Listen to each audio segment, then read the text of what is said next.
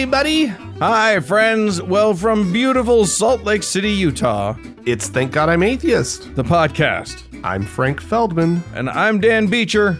And coming up on the show today, Dan, big revelation about the Mormon church and Which, which sex none of us could have seen coming. shocking, shocking news that a religion has covered oh, up foul no. deeds. Uh, so we're going to get into the particulars of how they did it. Yeah. Of course, it's uh, the story's chock full of lawyers. That makes sense. That makes sense. Mormons are lawyered up, you guys. or at least, sorry, the Mormon church is lawyered up. Yeah, that's yes. All right, They are, but they are in it for them. And we're going to uh, to talk about it. Yeah. yeah. Uh, but first, we've got um, some some stories, some things that happened in the news this week. Indeed. Um, and I'm going to start with one, Dan. Um, down there in Georgia, boy, heard it's it. it's going to be the place to go if you are pregnant and you want a tax deduction. um, because what they are up to, their uh, Department of Revenue has uh, announced that they would begin to quote recognize any unborn child with a detectable human heartbeat uh, as eligible for an individual income tax dependent exemption worth up to $3,000 a year. Basically, they're giving, they're extending the uh, child um, Tax break. tax break to people who uh, have a bun in the oven. Yeah. Uh, yeah. So They called um, our bluff is what they did because like one of our arguments has always been, well, if they if they're people, can a pregnant woman drive in the in the carpool lane? Can we blah blah which blah? somebody recently tried. pregnant Legit. person, sorry. Yeah. Um, Um, but yeah, uh, okay, fine. You know, it, I at least they're making it a, a goofball attempt at consistency. Yeah, if nothing else, right? But they're not being fully consistent because the the the example that you just stated, the one of the uh, uh, HOV lane Right. on the the high occupancy lane, um, a, a, a woman in Texas uh, tried that recently, and she's she's actually um, she's going to go to court and she's going to try out her argument there in her defense um, in order to try to avoid a traffic ticket. It's kind of insane. It's absolutely Here's- insane because the thing is, like, just because there's a detectable heartbeat, which is how they're defining it, Also, uh, there isn't, si- by the after way. six weeks. Well, but that's that's what they're saying. That's how Right. they've, defined this thing. Um, you know, um, miscarriages often happen. Yeah. in still in that that uh that first trimester. So what? The state's going to be giving out tax breaks for for miscarriages too, right? Yeah, I mean, like, it's insanity what I- they're opening up here. I had a person for a month. So does that count? Yeah. Uh, apparently, according to what they're saying, it does. Yeah. It's that's uh it it's a it's it's the stupidest can of worms to open. Oh, But- they're they're opening it. They are they're Yeah. just going to crack that can. so, there you go. All right. Well, way to go ding dongs. They're they're so dumb. Can I just by the way say that the argument has never been about it our argument has doesn't need to be about whether or not a fetus is a person. It is literally the body body autonomy argument. All Right. the only thing that matters is can you compel a person to give up or, or or to use their body in a way that they don't wish to to support the life of another body.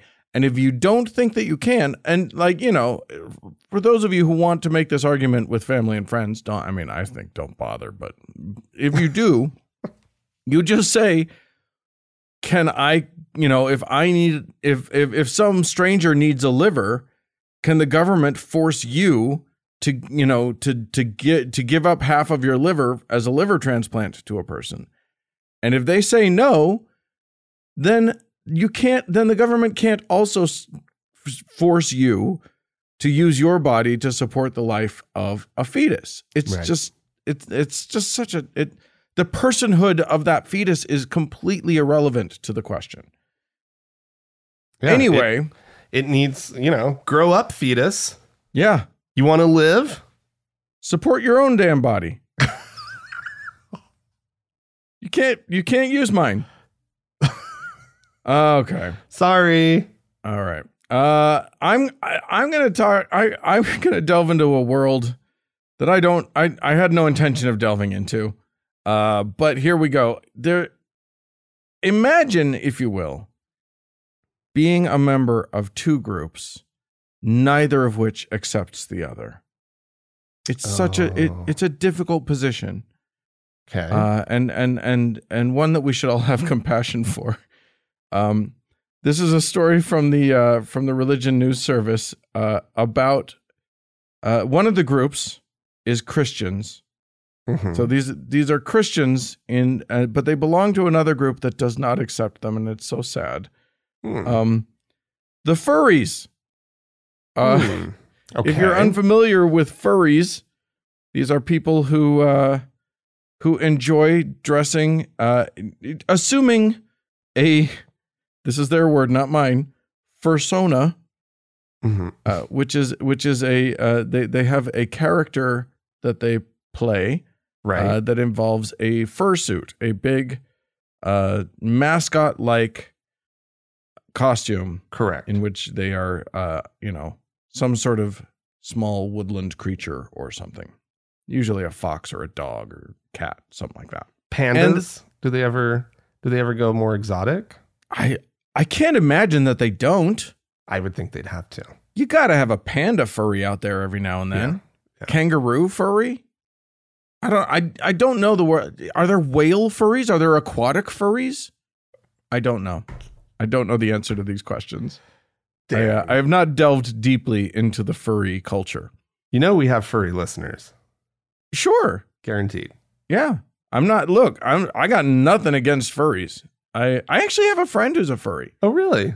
Uh Hmm. just I mean I I know him peripherally, but uh but yeah, he uh he he made a whole big thing about it on Facebook and I was like, "Okay, there you go." Like he came out as a Yeah. furry. Ah, Yeah. Interesting. Okay. Uh anywho, uh the thing about the furry community that I do know is that it is very sex positive. Mm, Uh, mhm. It is uh, very LGBTQ positive, include especially. I mean, I think actually, it might be LGBTQ majority.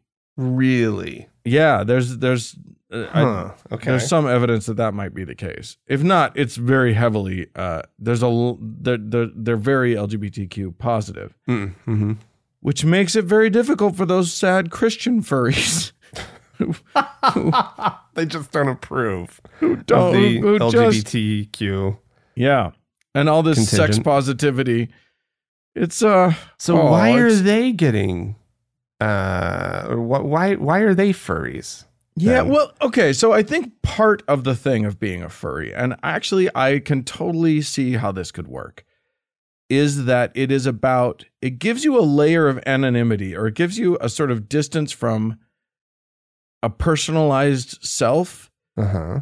And, you know, I've read people's accounts of feeling like they've actually built up their self esteem and been, been able to sort of, you know, the, these were people that were not very good in social situations Okay. and were very afraid in social situations and just having that sense of distance that one s- you know step of removal just Huh. gave them the ability to sort of build up their confidence and build up their uh their social skills Interesting. Okay. which I'm I'm down for. I think that's um that's awesome.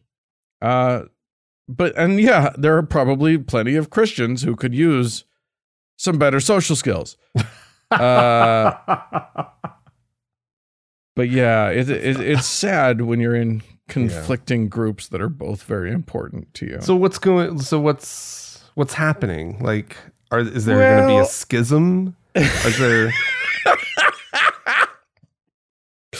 oh my god, All I want in the world now is for there to be a break off group of furries that are just the saddest. Chris, they just do church furry, furry church.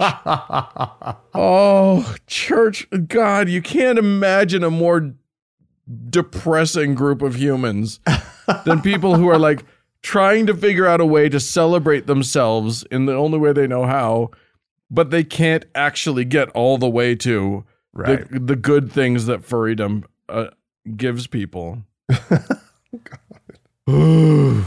Wow. Yikes. Well, all right. Well, good luck, Christian furries. Maybe hopefully you fall on the correct side of which one to leave. Yeah, I mean, it is sort of I'm I'm I'm confused. Like I just have to to say it because it's like, you know, like any sort of like my perception of furries is that it's it is about sex. And that's totally as an outsider, I don't know much about it, right? But I that's just in my head. It's I just thought it was that's what it's about. I And so a then lot of, he- I, I think that's probably a pretty reductionist view of it. I think a lot of people just see it as a fetish thing, and I Okay. don't think that's actually the full thing. yeah. So it's So- not just a kink of some kind. No, I think it's more than that. Um, but but okay. But yeah, I mean, mean, clearly it has to be bigger than that. It clearly has to be tapping Right. into something that's bigger than that. right. Although if there's these Christians who are uncomfortable with that aspect of Yeah. Cuz Huh. cuz while it's not just that, it's that. Like it's definitely a sex thing. They they are very sex positive and there is uh, you know, there's a huge it's a huge element of freedom to how that that there's a, Yeah. a sexual component to it. yeah. So No, like um yeah, uh, my only exposure to it. There, there's a bar in town that does a furry night. Mm. uh, a gay bar that does a furry night. At least they Oh. used to. Um, and we were just there one night because why wouldn't you just go on a Tuesday night, right? Sure. to go be with your people. It wasn't our people that night. it was it was Um, it and was it was critters. fine, but it was like, what is going on here? I thought this was a gay bar. Oh, This isn't a that, furry I bar. want to I want to film that moment when the first furry walks in and everybody else in the bar goes, "Wait, what? What's happening?" well, what- the staff knew what was going on. Oh, We just- yeah. we just didn't know what was going on. Yeah. Anyway, That's really Um, funny. but it was fine. I mean, who Yeah. cares? It's There you go. one of the more just sort of open and accepting bars in town, and so of course Here- that's where. Here's the question. night. Here, here's a question. Hmm? Uh, what what furry would Jesus be? Oh, he would be. Would he what be? would he be? He'd be be a little hedgehog, I think. it's got to be meek, right? It can't be a, Yeah. a predator. yeah, You got you got to go. You got to go with. uh It's yeah, not probably not a cat or a dog. You're right. So so yeah, a little hedgehog. That's Yeah. that's adorable. a gerbil. Jesus the gerbil. And lo, he did say unto them, I am Hammy the hamster. Yeah, he wouldn't Look be a me. lamb. That would. Oh, he could have been a lamb. That's of course what he is. Oh, he's a cute little lamb. Okay, we figured it out. All right, well, Jesus furry. well, last week on the show, Dan, we talked about uh, a story that I just have to follow up on. Um, it's the story of Bishop Lamor Whitehead, Mm. uh, the, the the the pastor in Brooklyn, who was uh, held up on live stream during Yeah. his um, his normal weekly services. And uh, and it's really it's very interesting. This story has caught the attention of the media for some very kind of bizarre reasons. Apparently, uh, he uh, is a friend or an acquaintance of the current mayor of New York City. Oh, okay. Um, and uh, they're at least very familiar uh, with each other. Uh, Eric Adams is the current mayor of New York City. But people are like, well, who is this pastor guy? Uh, and in his and how did he get a million dollars worth of jewelry? yeah, exactly. Uh, because his congregation is actually tiny. Um, if it's 50, 60 people, that's probably a good, a good service, Oh. right? It's not a big church. But he does have a lot of money. Uh, and uh, so the his history is fascinating. His his uh, his father was killed by the police when he was just a baby, um, and his dad was apparently like a respected businessman and uh, figure in, in in the community. Uh, and so he grows up. He goes to college in New Mexico, comes back to New York, becomes a, a mortgage broker, and then he sort of starts to get into some strange stuff. Uh, he starts to do identity theft. His, his girlfriend worked at a motorcycle dealership, I think it was. And so she had access to credit reports. It was a car dealership, sorry. And so he would use her login in order to steal people's identities and then go out Oh and buy gosh. cars and motorcycles. And that's what that's what got him in serious trouble. Uh, while he was already in prison for that, he uh, another thing from his past caught up to him, where he had uh, swindled two hundred thousand dollars from um, an elderly client who he'd gotten uh, uh, helped with his mortgage for his home. He asked to borrow two hundred thousand dollars. The guy, and and and he said he would turn it around in a month's time and and pay him twenty five thousand dollars extra Uh-huh. for the for the service. Right. Um, and of course, he just walks away with the two hundred thousand dollars. Uh, the and the man didn't pull it out of savings. Not that that would have made it much better. He actually took out another mortgage on the home. Oh Uh, no. So he went into debt to give the guy two hundred thousand dollars. Oh. Um, and yeah, so he was already wow. So this guy was a real peach. real peach. And so he gets out of prison in 2013 after serving five years, and he starts the Leaders of Tomorrow's Ministry, right? Yeah. and then he um, somehow is like he's got a Range Rover and a Mercedes Benz that um, he's just stopped making payments on. Uh, so there's a sixty-eight thousand dollar judgment against him.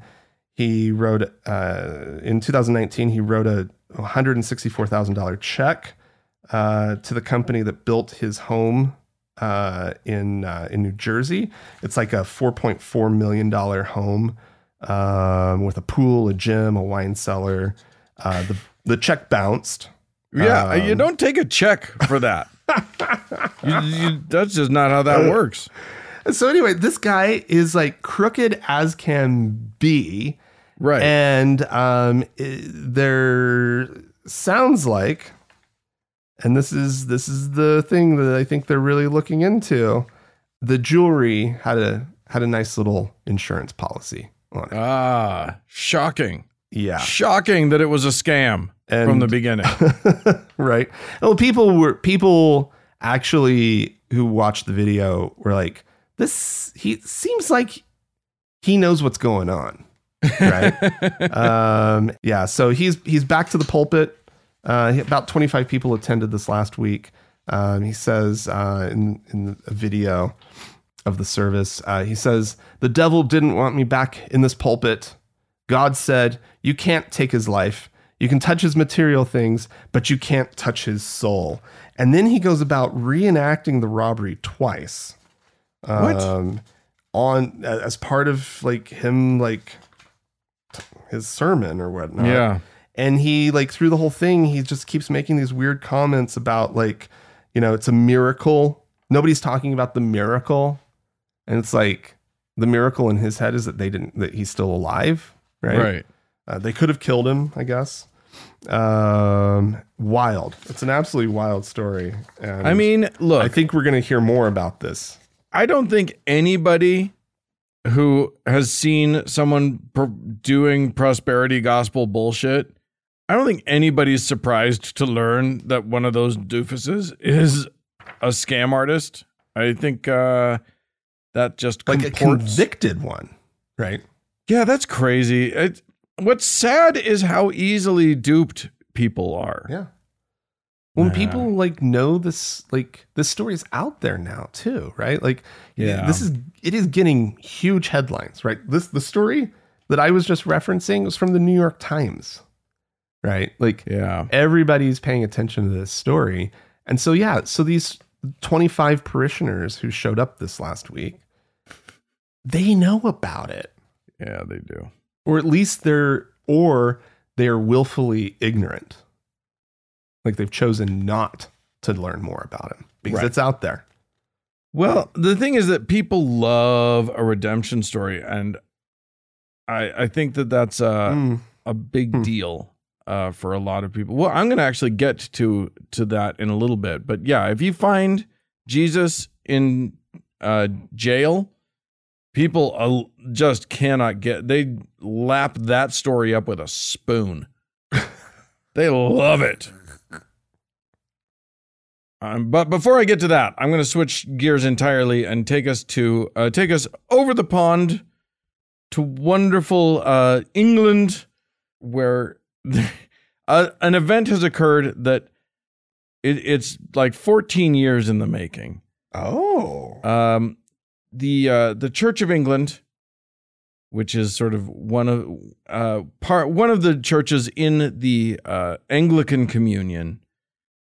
It's run by, of course, the Archbishop of, Bishop of Canterbury, and the Anglican Communion. Uh, you know, it includes the the Episcopal Church and uh, you know Anglicans and uh, people just groups all over the world and they're supposed to have a meeting every so often, uh, a come together with everybody called Lambeth. And they've Oh. they've tried to have this a couple times, uh, but they haven't actually done it for 14 years.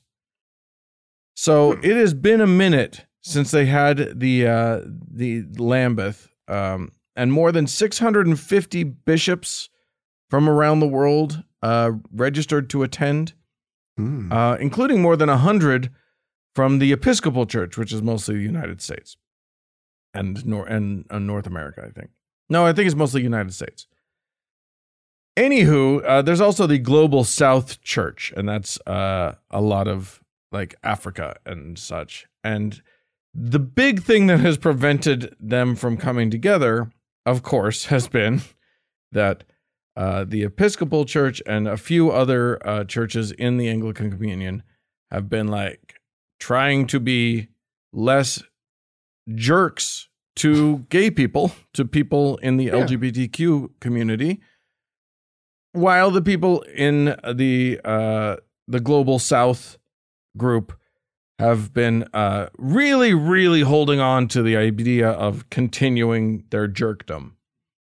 Uh, so this has been the big wedge issue in the Anglican Communion. It has threatened to tear them apart numerous times, uh, which they have not yet done.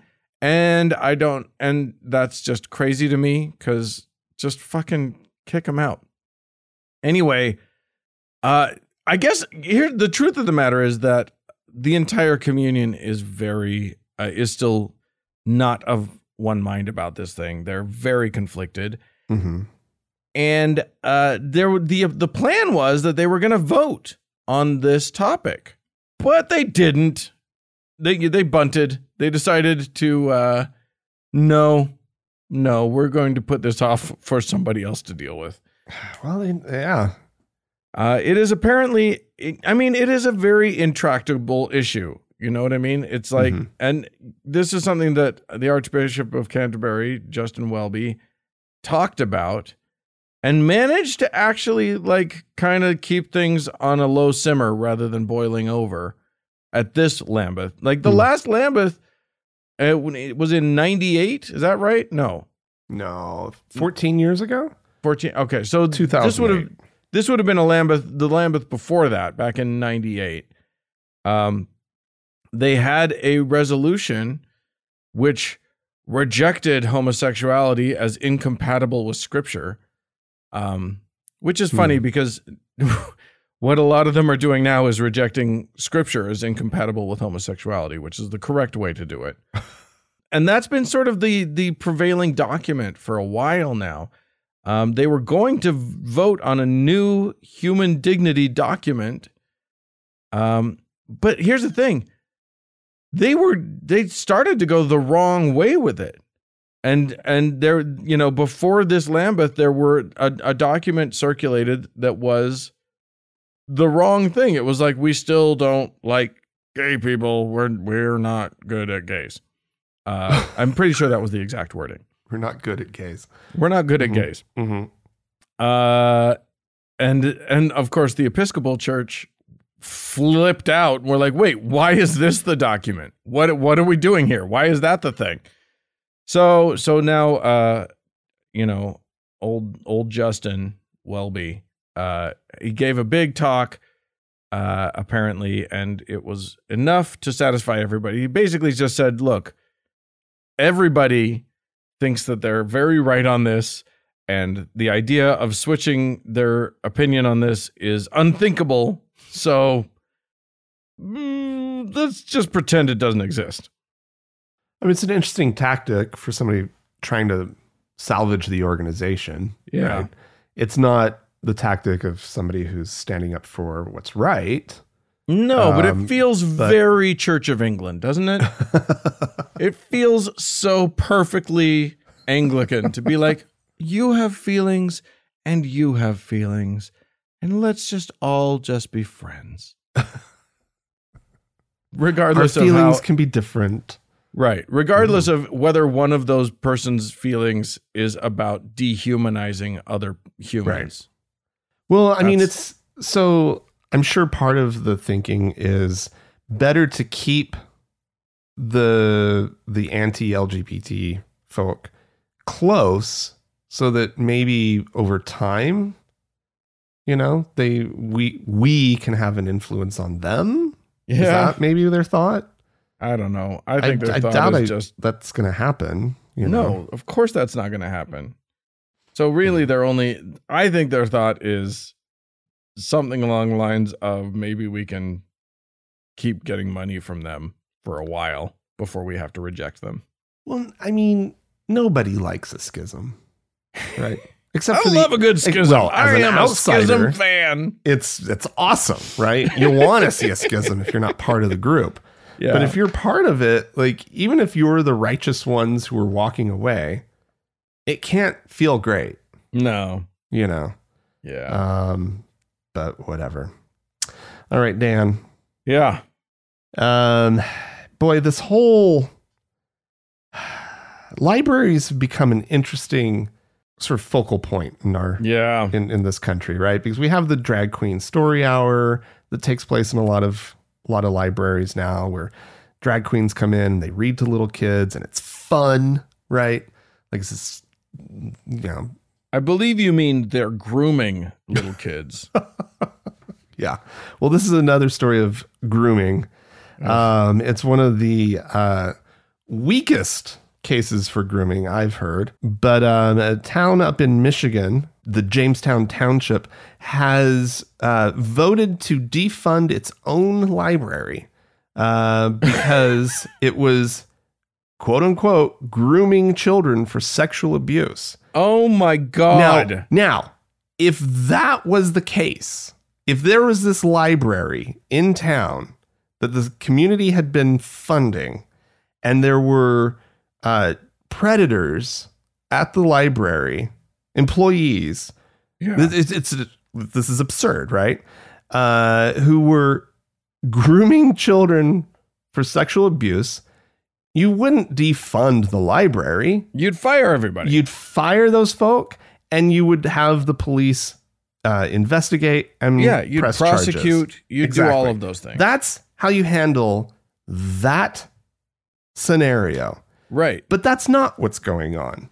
No. What's going on is the library has the nerve to stock books that contain LGBTQ related themes. right.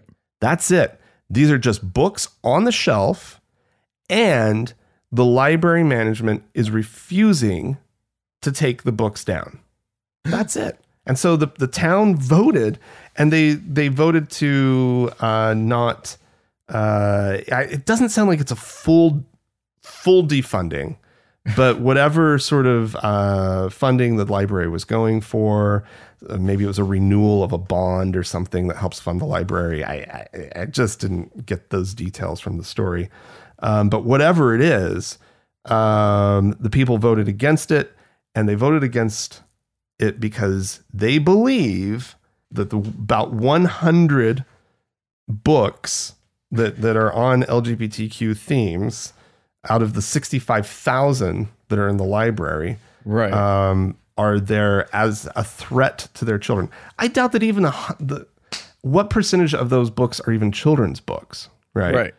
Um, anyway, the the the management, the board that runs the library is uh, standing firm. They refuse, even in light of losing funding. Good. Um, this is from uh, Larry Walton. He's the library board president. He says, We stand behind the fact that our community is made up of a very diverse group of individuals, and we as a library cater to the diversity of our community. Uh, that is exactly right. And uh, so hopefully they find some some way to fund this. it's funny because because to me to us the idea of a library is of course an inherent good It Mhm. is free a free way for people to get entertainment and get uh, information and and it it like it is just obvious to people like you and me that that libraries are inherently positive right. but information's people- a good thing, right? Right. But but a lot of these people uh, do not share that view and believe that libraries it's not just that there are books that like t- teach children that gay humans exist, but it's also they teach children like other real things like evolution and Yeah. eventually they might educate themselves out of believing something, you know, Yeah. that that their parents want them to believe. So Yeah, these people already had a beef. The people organizing Yeah. this against the library, they already had a beef with the library. They've just Yeah, found they- an argument. They finally found an argument that for whatever reason people in the community are believing, right? It resonates with them. well Um, and it it was it it's amazing. It wasn't evolution, right? right. that, and and the other issues like you were saying that finally got people to really go after their local library. Well, what the a big library is a fucking threat to these folks. What a big win for them that they managed to keep their kids from ever knowing about gay people. You did it! Congratulations! They'll never find out. There's nothing else in the world that will expose them to the fact that there are LGBTQIA folk out there. Once you once you eliminate the library, you they're safe. Well done. All right. Well, finally, I'm going to take us. Uh, he, I, I don't know if our listeners know this. Uh, I do know. They do know. Uh, but the U.S. has a federal prison system. Mm. Uh, it we we're we're literally the best in the world at incarcerating. That's, Oh, we- that is we something we are well. number one Yeah. in the world at locking up uh, our citizens. So go team. Uh, and here in the U.S., there are some statistics that are kept on our prison uh, population um, within the federal prison system. So this isn't this isn't state and local uh, jails and prisons. This is just the the U.S. federal prison system. Uh, there are about 160,000 people in the federal prison system. Uh, and of 157,064 people, hmm how many would you say identify as atheist? Well, what what pop, what part of population are we now? Like, Like know? percent of- of the US general population? Yeah, we're Yeah, it depends on who you ask, but Yeah. like uh, just identifying as atheist, not including agnostics or Sure. nuns or whatever, yeah. it's probably about 4%. four percent. Um, let's yeah, four percent. Let's say. Okay, so you're saying that the prison population basically mirrors the population at large. Yeah, I don't think we're you know like atheists commit crimes, right? Sure. Yeah. Uh, the population, the the self-described atheists in the U.S. federal prison system 0.09%. 134 of the prisoners What? Wow. So what is it? of it? 157,000. I mean, do we know? Oh God, what are what does it mean? Right? Because it's Well, like we don't know do- what it means, unfortunately. And the, you know, Hemant Mehta over at Only Sky is the one who who did the FOIA request to get this information. Oh, okay. and Hemant did a uh, very was very cautious about uh, how we should uh, interpret this data, Yeah. and that makes sense. Like you know, we don't know. There's just too many things that we don't know to be able to say. You know, we don't know why people are in prison, and we don't know like how being in prison. We do know that like in prison. A lot of people, uh, you, you know, there are actually benefits to calling yourself religious Mhm. or whatever. Yeah. Like if you if you if you say you're in a religious group, then you get time off on Sundays or whatever. Yeah. Um, they there is a new wrinkle to it, which is that uh, as of very recently, the U.S. federal prison system has uh, ag- agreed to acknowledge humanism as one of Hmm. the options. Okay. Uh, and therefore, so there are some people who uh, who uh, call themselves humanists rather than uh, and and so that may uh, skew things. But even if you add the humanists into the uh, onto the the atheists, um, it's still a fraction of a percent of the prison population. It's zero point one percent at that point. yeah. Wow. So, uh, I mean, I here's what I here's what I would conclude. Uh, you there's way too many uh, factors to actually make any broad conclusions. Other than, I I think you have to say that if it is that big of a difference, atheists commit fewer crimes. I think I have to. I I think I think there's no way around. The number is so Yeah. significantly lower than the than the number of people in the general population. Well, how how about this as a takeaway? Uh, you know, uh, if you would if you would believe what a lot of religious folk think and say about atheists, you would think that we would be out there committing crimes in large numbers, right? Right. Yeah. Um, because and they say that, that, what that, this that all morality shows- is based on Yeah. on on Jesus or whatever. So Yeah. how could we possibly have any morality? Exactly. What this says to me is that that's that that claim is just completely bunk. Yeah, Right. The- you the- that- literally that is- can't possibly make that claim. Yeah. Um, and- Or there is another possibility. Hmm. Atheists are just so much smarter at getting away with crime. We're like so much better at it. just diabolical. We're literally like maybe Satan is helping or whatever, but we are criminal geniuses. you can't catch us. We're all out there doing crime all the time, and these religious ding dongs can't catch us. Why do I kind of not have a problem with that? If that was if that was true. I love it. I love it. 'Cause then All we're right, like, well- we're talking. This is a good caper. This is a yeah. This, this is a good story. I like this story.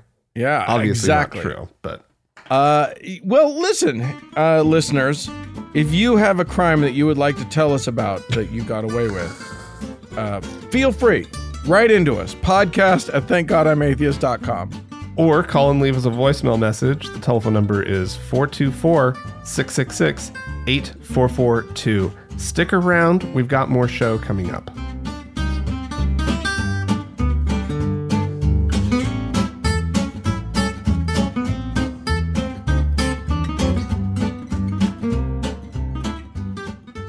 Okay, Frank. Dan. Here's the thing.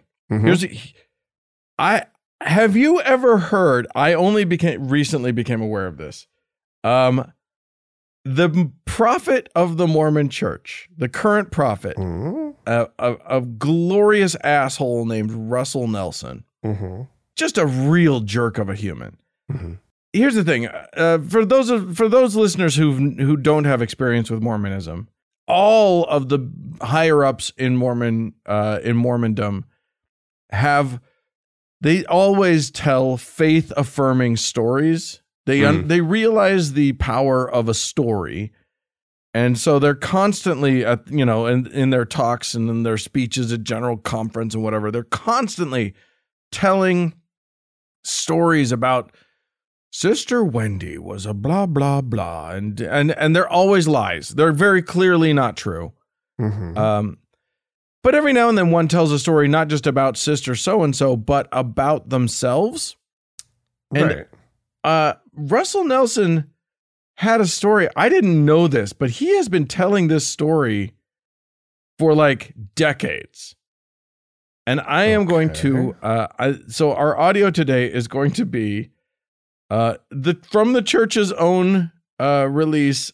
It is it is Russell Nelson telling us it uh this story Oh God. and then and then I'm going to tell you what was recently discovered about it. okay. I was in a small airplane, and all of a sudden, the engine on the wing caught fire. It exploded, and burning oil was poured all over the right side of the airplane, and we started to dive toward the earth. We were spinning down to our death. Oh, this woman across the aisle, I, I just was so sorry for her. She was just absolutely uncontrollably hysterical. And I was calm.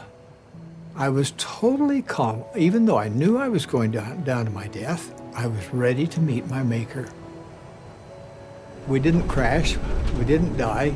The spiral dive extinguished the flame. The pilot got control and started the other engine up, and we made an emergency landing out in the field. But I thought through that experience, if you've got a faith, you can handle difficulties, knowing that with an eternal perspective that all will be well. Well, isn't that amazing, Frank? Oh, he wasn't afraid to die. His delusion saved him. Oh, just Oh. he was, but he was calm. By the way, that fucking sing-songy, like talking to a children voice. Ugh. That's how he. That's how he talks to his church. Yeah. Ugh, infuriating. It is. It, it's it's so infantilizing. Anyway, turns out it's all lies. What? bullshit. He wasn't Uh, almost in a crash.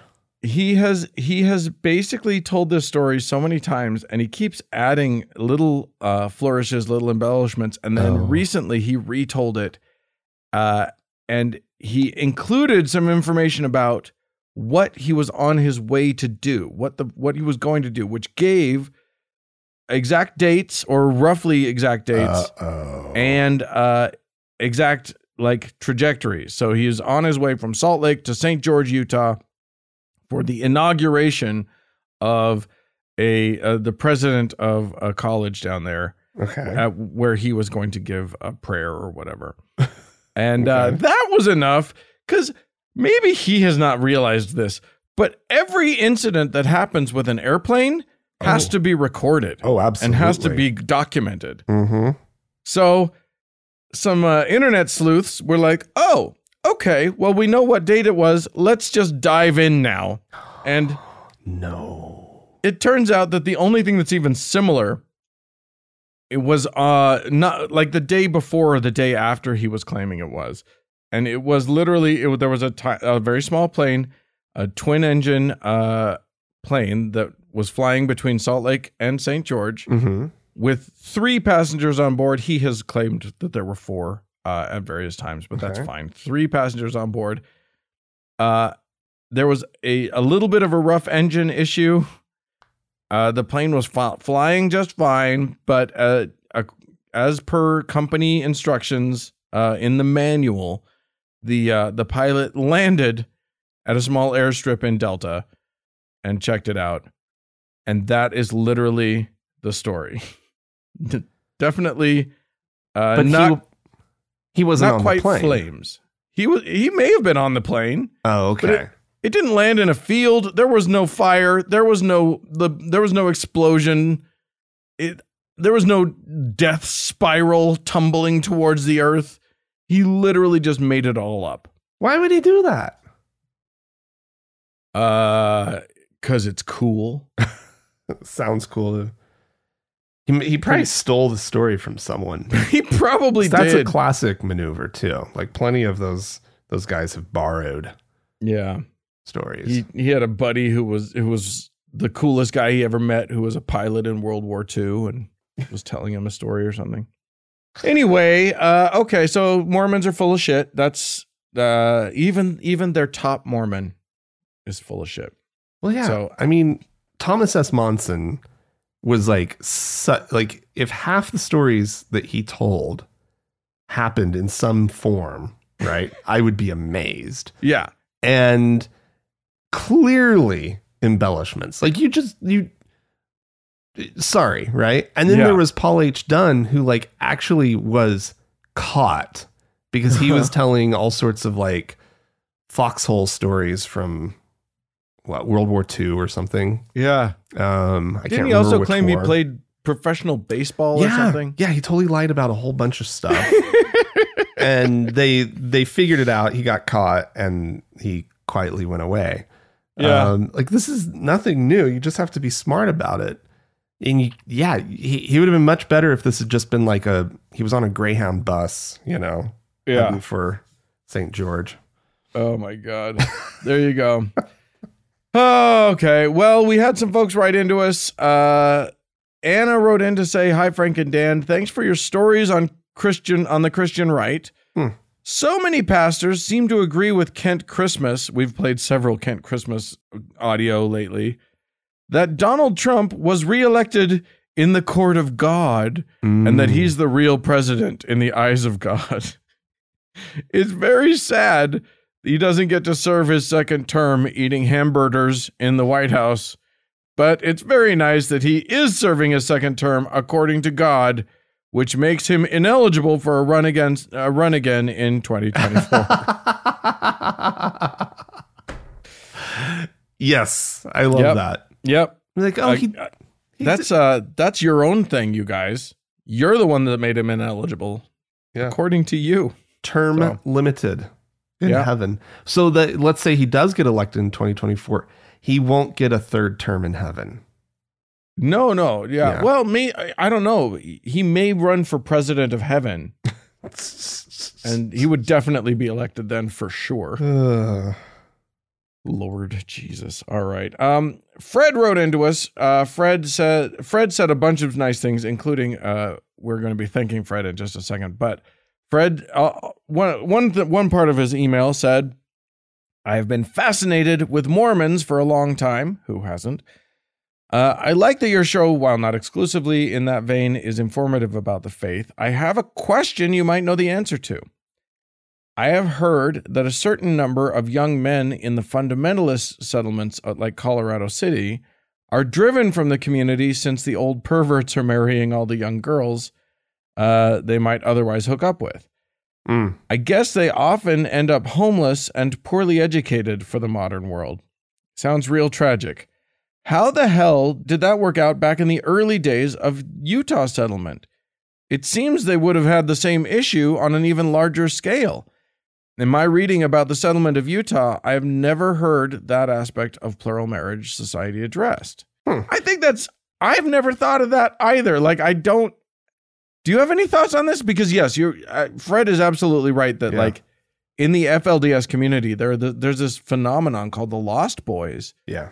where they literally, you know, these boys were raised in this insanely insular community. They have no knowledge of the outside world.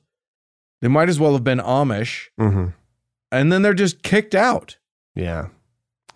And they they often end up homeless and they end up uh, really struggling. Yeah. But- so, yeah. So how would it work if it was on a wider, like in old old West Utah, right? Yeah. With uh, I feel like- running around. I feel like then you just you just realize that, you know, you're one of the unfavored males Yeah. and you you just have a bachelor farm for the rest of your life. or, you, or you yeah, to I'm, one- I'm not sure yeah. exactly. I it is a good question. I've never really heard it discussed. Um, but one thing is, I don't. Aside from like way hires, way hires up in the church, polygamy wasn't such an exaggerated thing of like having 40 or 50 wives, right? Like like the men had to support all all of Yeah. those wives and kids and everything. So they had to be like well positioned, so forth and so on. I don't think it was what it wasn't like not everybody practiced polygamy who was Mormon male and in Utah, right? No, but it is still a problem. Like the numbers are still an issue, even if it's Yeah. only you know uh, the wealthy guys get you know ten to twenty. The the top top dog Brigham Young himself gets fifty, Yeah. and then you know even if lower echelon Mormon men are are, you know are getting two, Yeah.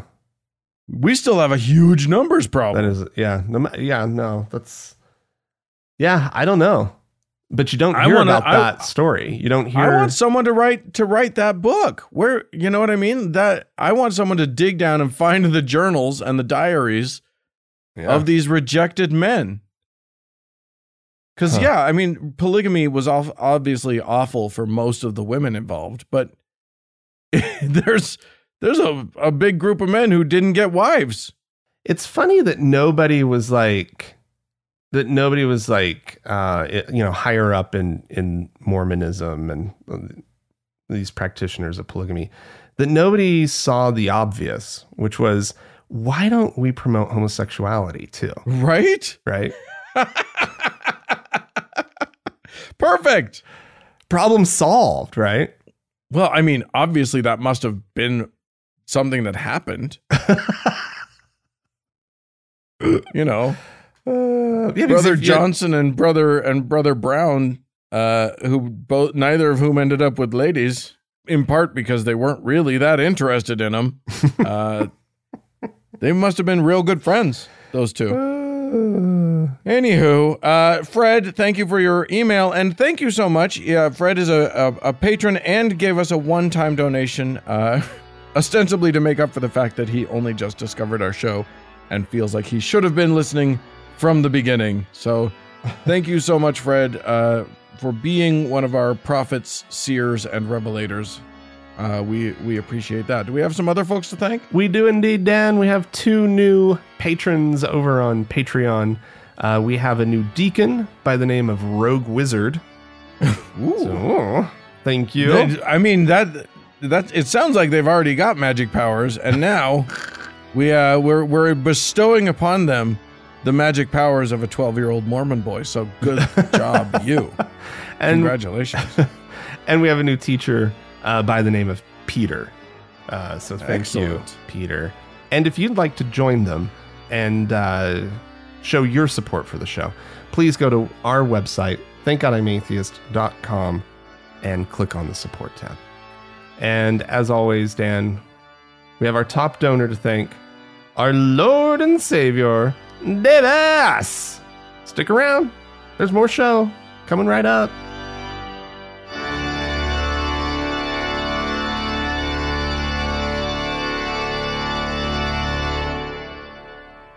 All right, Frank. Mm-hmm.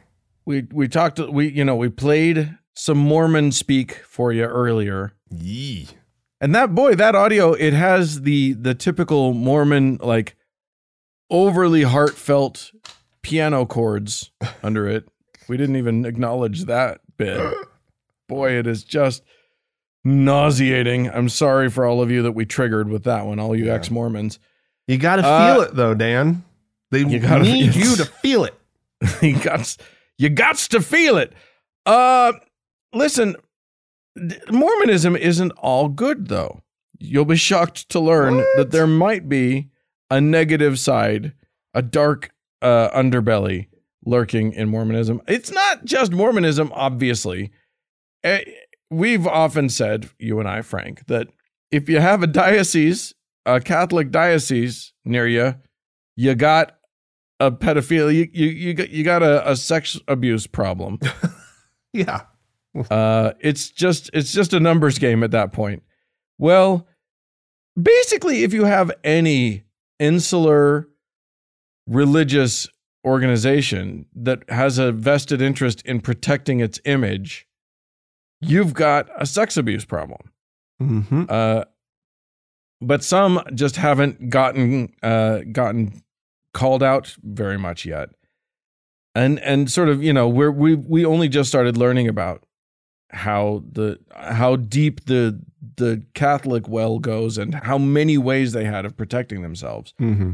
And by protecting, I don't mean protecting their uh, the victims. I Oh, mean no. protecting the perpetrators Yes, clearly. so Mormonism has just uh, uh, uh, there was an AP article that came out uh, this week that really uh, is not a good look for the Mormons, and it's not even about Mormon clergy sexually abusing. Mm. Um, that is very certainly a problem. It happens all the time and is not talked about and is not, and you know the more that the Mormons definitely cover it up.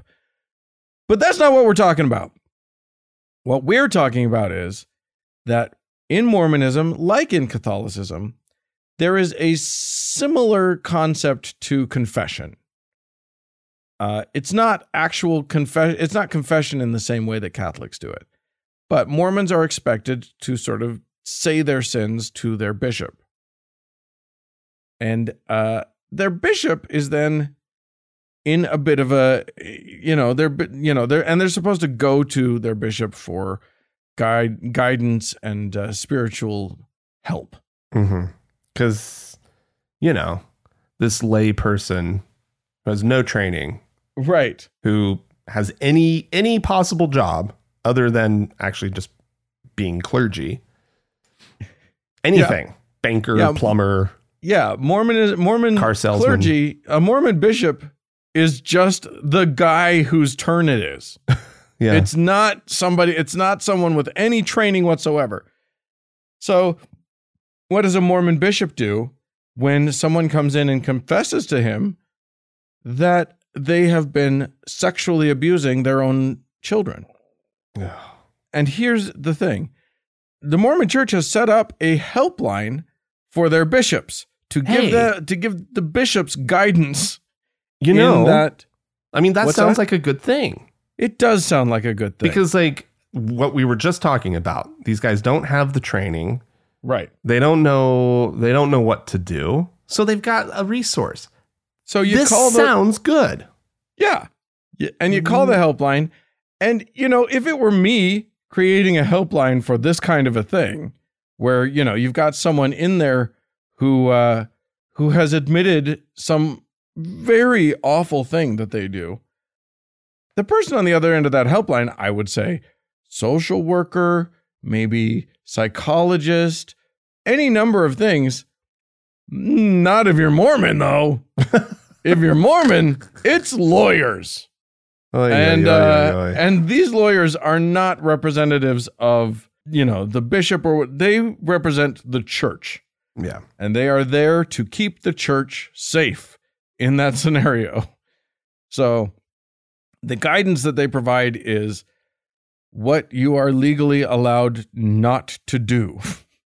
Oh boy. so so but the, the- but that they present as you don't do. Because that was the thing that I caught Yeah. when reading it was was that it is um, this the clergy exemption for you know telling the the the authorities about uh, you know sex abuse crimes. right Th- that exemption says that they they may uh, uh, keep it from the police right depending on sort of the situation.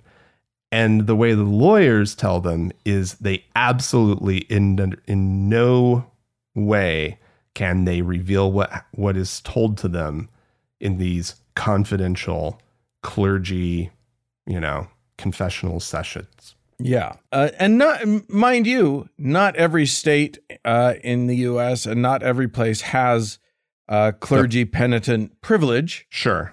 So these lawyers are familiar with uh, the laws in each of the states, so they'll make sure that you know on a base level there is some compliance. But here's the thing: but like the idea is that yes, dude who is a plumber who happens to be whose turn it is to be the clergy for the parish now his buddy from down the street, you know what I mean? His Yeah. friend that he's known from church for X number of years comes in and says, Hey, I, I do this awful thing. That's a terrible position to be in, period. But yeah, to then for them then to call their church and say, What do I do? And have the church say, Yeah, you're you're good. Don't do anything. Yeah. That is astounding. And then the abuse goes on. And then in the case of at least one, so they, you know, this AP article discusses a specific case in which a girl who was at the time five years old Hmm. when her father first confessed, Hmm. uh, she continued to be abused by her father for seven years Jesus Christ. before before anything happened. Uh, and and this guy was particularly awful. I'm not going to go into the details because it's very triggering and it's it's uh it's particularly gruesome and awful. Uh, and there were so many places along the way where someone could have easily put a stop to it. Yeah. Well, But, this uh, bishop. And th- and that's the first Yeah. one. yeah. This bishop could have ended that and didn't. I don't know how anyone could hear a story like that from the mouth of the perpetrator and not put a stop to it. well, you do what the church says. Yeah, And in this case, he figured that the church's lawyers we're going to give him good were, guidance. Yeah, were the- were yeah. I they mean, were lawyers. Yeah.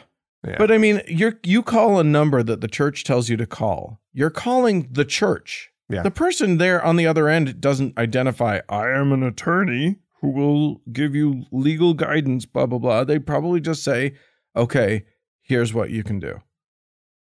Or he, or you don't have to do anything, so don't. yeah. It's it's just astounding. And again, I want to reiterate like this scandal, which deserves to be a scandal, and uh, I hope, and boy, there there was a really fun moment when the church, in, in a PR sort of in a in a damage control PR move, did a a, twi- a Twitter thread about it Oh boy. And- uh, because they were because they were in crisis mode. Uh, whoever did the Twitter thread forgot to uh, to put it on no comments mode. So somebody immediately, of course, commented, "You pieces of shit! Why are you doing this?" or something like that. right. So then they they couldn't figure out how to delete. They can't, you know, they can't delete that comment. So they deleted their. So they, you know, they immediately threw on the no comments thing. Hmm. They, you know, they they turned off comments for that thread, but they had this one tweet hanging out there that was like, "You pieces of shit." So then they delete the tweet that that's a response to, which is funny because they've deleted part of their tweet tweet tweet thread. So there's a, a missing thing, so it doesn't make full sense. But somehow in deleting that tweet, they turned comments back on. so then Oh, people wow. went after them again. It was it was it was a bit of a debacle. Eventually they deleted the whole thing and then re uh re-uploaded the, the thread. So they didn't have their social media manager in the room Right. who knew how the thing worked. Right. They had they had the guy three down who like was a bishop. Yeah. Oy, oy, oy. anyway, uh yeah, I I hope this shreds them polit- like like I I I hope that people can fi- can see a little cuz honestly this is just the tiniest peek behind the curtain. yeah. This is literally again this isn't even about the clergy committing the crimes which we know happens all the time and we don't see reports about it. Yeah. So like there's there's a much bigger chunk of this iceberg below the surface. This is just one small look at something awful that's happening. So- yeah. I uh you know, I it, it's one of those things where it's just more confirmation that if you just because you don't hear about something awful happening, if you have a, a religion if you have an organization that deals with uh, deep emotions and that deals with people of all ages, and that, you know, uh, unfortunately, religions are just sort of prime places for this kind of abuse to happen. Yeah. And so if you've got a big enough religion, and by big enough, I mean, you know, more than three congregations, chances are you've got a sex abuse problem in there somewhere. And they're covering it up. It's I just a yeah. fact. It's just how it works. I don't care if it's Buddhist. I I mean Scientology obviously has this. I, just it's just an, an issue, and they're not they're not going to be open about it. They're not going to be honest about it until they're caught right. because uh, it makes them look bad, and they don't want to. you have to protect the organization. You have to protect the org. Yeah. So there you Gross. go. Mormons are as bad as everybody else. I mean, we, we know it. Yep. I just, it is remarkable to me though. Like hearing the details of it, it's like, oh, that's so Mormon. Right. It Oh, seems yeah. all clean and official and everything. But then as soon as you dig a little under the, the surface, it's like, oh no, it was just a team of lawyers at, you know, Kirkland McConkie or whatever the name of the, their, Yeah. their law firm is. And I'll say this, you know, the Deseret News, which is a church-owned newspaper uh, here in Utah, they published an, an op-ed, a very quick emergency op-ed by a lawyer who used to work in that team, Oh yeah. and she did this whole thing. And you know, she's got the bona fides coming. Because let me tell you something, the church doesn't hire ding-dong lawyers. They've got 150 billion dollars. They can afford the good lawyers Sure. Yeah. but they so and she was like you know what these this is a team of people who are dedicated to stopping abuse and they of course they don't want abuse and i i actually believe that i believe that for the most part nobody wants there to be child abuse No. No, of course not. but the fact that this could have happened and did happen at all and we know it didn't just happen once uh is and the fact that it, it that there is a helpline populated with lawyers and not with social work not with you know the kinds of people who could actually give advice that could help in this in, in this scenario rather than protect the church uh is is statement enough? That's all you need to know so I, I i feel like i you know i i don't even have to not believe i don't even have to like disbelieve that these people don't want there to be child abuse Hmm. for to know that there's that it's still uh that they're still coming at it from the wrong perspective and they're evil or at least they're perpetuating evil in the world Right. Anyway, that that's our perspective. If you have your own perspective on it uh, that you'd like to share with us, we would love to hear it. Please write into us podcast at thankgodimatheist.com. Or call and leave us a voicemail message. The telephone number is 424 666 8442. Yeah. Uh, hey, look, you're on the internet. Go to the Facebook page, facebook.com slash TGIAtheist. Click the like button. You're going to be glad you did. And if you'd like to join one of our members only lounges, you can do so. Go to our website, thankgodimatheist.com slash members only. yeah. Hey, thanks so much to the Red Rock Hot Club for the use of their fine music. And thanks to Gordon Johnston for the use of his music. And thanks to all of y'all for tuning in. We sure do like it when you do. Thanks so much. Bye bye.